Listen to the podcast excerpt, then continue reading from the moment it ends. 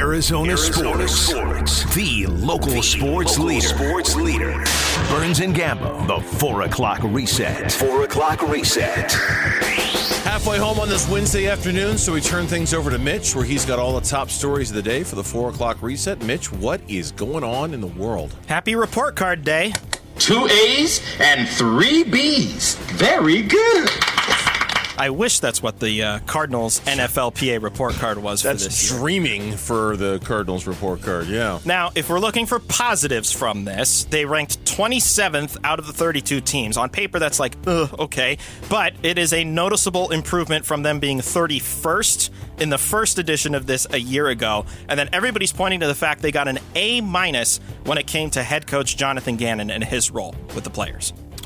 That's the That's positive. great. Yeah, that's the positive spin. A- And, and I'm not saying you're spinning it. I'm saying that that if you're looking for the positive thing to look at, yes. It, there's there's no doubt, Gambo, that 27th still isn't great. That's obvious.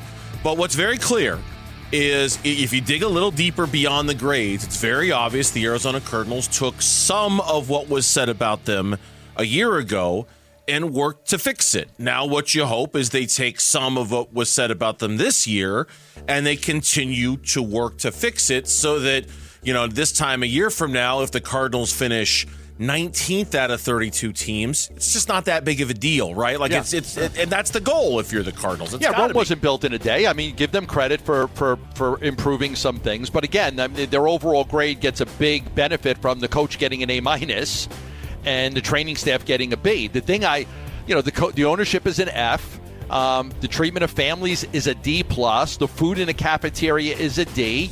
The food in the cafeteria, like that, should be so fixable. Like, hey, listen, I mean, it's pretty obvious. Nobody thinks that the food here is very good fire whoever's doing bringing the food in and get a different service to provide better more nutritious food or go to the people that are doing it for you and say "Th- things have to improve. If we come back with a d next year you're gone. Like you gotta just that should be an easy fix right there to make sure that the food in the cafeteria is is better for the players that are playing for your team. Among the improvements that were made after last year's report, they stopped charging for meals, they changed the floor in the weight room, they added new weight room equipment, they created a small family room and started providing daycare for families at games. Those are all good steps. We'll see what they do next year. There is some word from JC Tretter that the Cardinals are redoing their locker room this year. Hopefully, we get more information about that in the coming days, if not weeks. Mitch? Let's switch to hoops. Suns will be back in action tomorrow, looking at the latest injury report. Bradley Beal, Eric Gordon, both of them are questionable.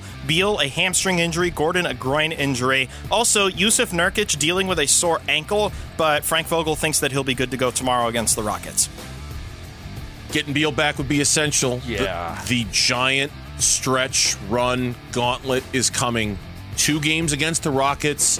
They retire Amar'e Stoudemire to the Ring of Honor on Saturday in the second night of the, the two games against the Rockets. And then Gambo, here it comes. Oklahoma City on Sunday, Sunday, Denver on Tuesday.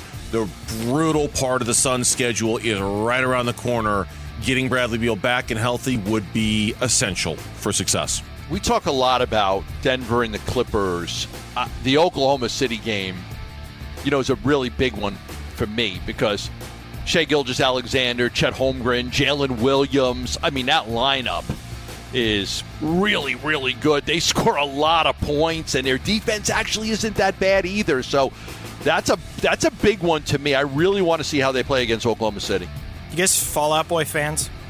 Not really. You at least remember when Jimmy Butler had his media day showing where he went The emo straight- hair? Yeah, yeah. So I bring up Fall Out Boy and Jimmy Butler because they just released Fall Out Boy did their music video for the song "So Much for Stardust," and Jimmy Butler has a featured appearance with that same emo hair piercings look as Pete Wentz. Oh, that was his name playing in the off video. of playing off of Pete Wentz I for got those you. of you that are Pete Fall Out Boy. and, and didn't and I didn't- like the the last of the real ones song. I I like know that. song You guys want about. to you guys want to spin some tunes later? The last of the real ones. That's spin a good some tune. tunes. Look at look at look at look at Gambo bringing out Fall Out Boy. We got to we got to see I like if his the one tip jar song. will get any money today. Who's got a tip jar? no, No we- one does. No one does. No, no, no. no, no, no. We we we had a joke on the day that you were gone watching Q play that we, we should create like an online tip jar for Lauren so that anytime she plays a song that we like, we could just leave her a little tip, you know, like like like we would for a piano player at a bar or something, you know, or, or a band at a bar somewhere. She's got a little tip jar. So Oh, I love going to see like uh, when I go to the Olive Mill in Queen Creek. They always have live music playing. That- I'm always that first guy up. Here's ten bucks. Is it- Play these two songs for me, please. Just please. Here's ten bucks. America's sister golden Play hair, Sister Golden Hair for me. horse with no name. Or play, put, yeah, play, play Peter, Paul, and Mary. Um, yeah, I'm, I'm always making the recommendations. Let's check in on some Cactus League action. It actually just went final in Goodyear Diamondbacks with a win, 8-6, 3 and 3 in spring play. Yay. How about uh, notables from today? Brandon Pfaadt his first Cactus outing, an inning, two hits, two runs on a walk, but Tommy Henry in relief, 3 innings of hitless, scoreless pitching with a walk and a K. So the young arm's still proven well. Yeah, uh, the three guys competing for that fifth starter spot. Uh, this was Tommy Henry's kind of second go around. Now uh, he's he's setting the bar, and he's basically saying to Ryan Nelson and to a smaller extent Slade Cecconi, "Come get me." And so far, Tommy Henry has he's he's been the lead pony on this one. He's been out in front, and another good performance today out of Tommy uh, is a good sign for him to claim that spot. There were some games last year. I remember one against the Mets specifically where he was just great. Just absolutely dynamite against the Mets. I think there was an, uh, another one against Colorado where he was just blanked them. Like there was some really good. I, I thought he had a very good season. I like him a lot. I think he's a guy that can give you six to seven innings on a regular basis. He's got good command. He's got good stuff. Um, but if you go if you go back and look, like he had some really really great outings for them last season. Another thing we're keeping an eye on on camp, and that was it was actually a story that was on Arizona Sports. Jordan Lawlar taking ground ball reps at second base. He's quoted as saying, "I think it's just practicing the right reps, the right fundamentals. I've never really had an infield coach, so it's nice to have some different keys and tips that we've been able to work on over the last couple of years." Close quote. We'll talk more about this a little later on in the show. I- I'll tell you when this really gets interesting for me, Gambo, is if he ever plays in second base in a game. It is even if in Cactus League game. Yeah. That's when this story goes from a curiosity to a what is going on with Jordan Lawlar and why is he playing at second base? You know that that that to me is the line where it really starts to get interesting.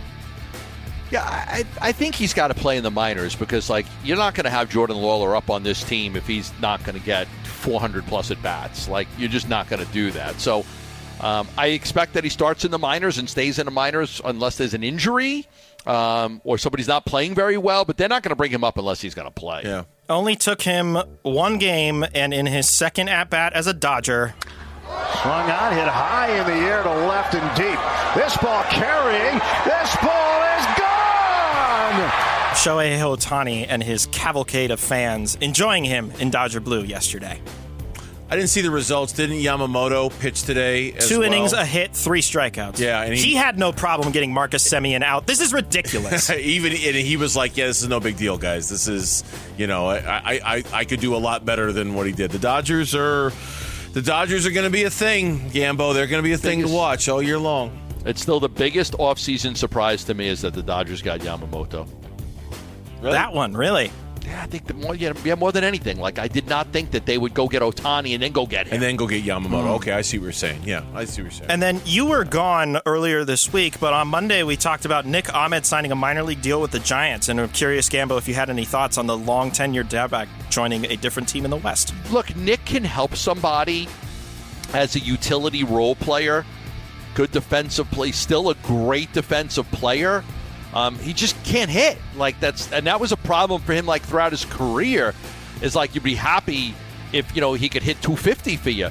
But he is a terrific defensive shortstop. He's on a minor league contract. He's got the spring training invite. He's actually only 33 years old, right? You feel like he must be 38. Yeah. But he's not. But he's a two time gold glove winner. The Diamondbacks obviously designated him for assignment, which was very sad to a lot of people. Like he didn't get to be a part of, you know, the Diamondbacks having a great season. But when you're batting 212, you know, they just didn't have any room for him. And then we'll close with this Coyotes. The only thing I hope they're buying at the trade deadline is land because they're at 13 straight losses after dropping 4 2 in Montreal yesterday. that was good. I like that. Thank you. Uh, yeah, the- Is this, are they going to buy this land ever? I don't know. I don't know, but they're not going to buy at the trade deadline. We know that for sure. They're, I don't know when that's going to happen. Xavier Gutierrez was on with Newsmakers week a week ago, and he's like, "We're we're we're, we're working on it. We're working on it." I don't want to paraphrase. it. Done. Let's get this done. If you're Yeah. going to get it done, get it done. But the team itself, the struggles are thirteen. Having straight. no Keller yesterday wasn't that great. Yeah, no, it didn't help. And that's your four o'clock reset. All right, thanks, Mitch. We appreciate that.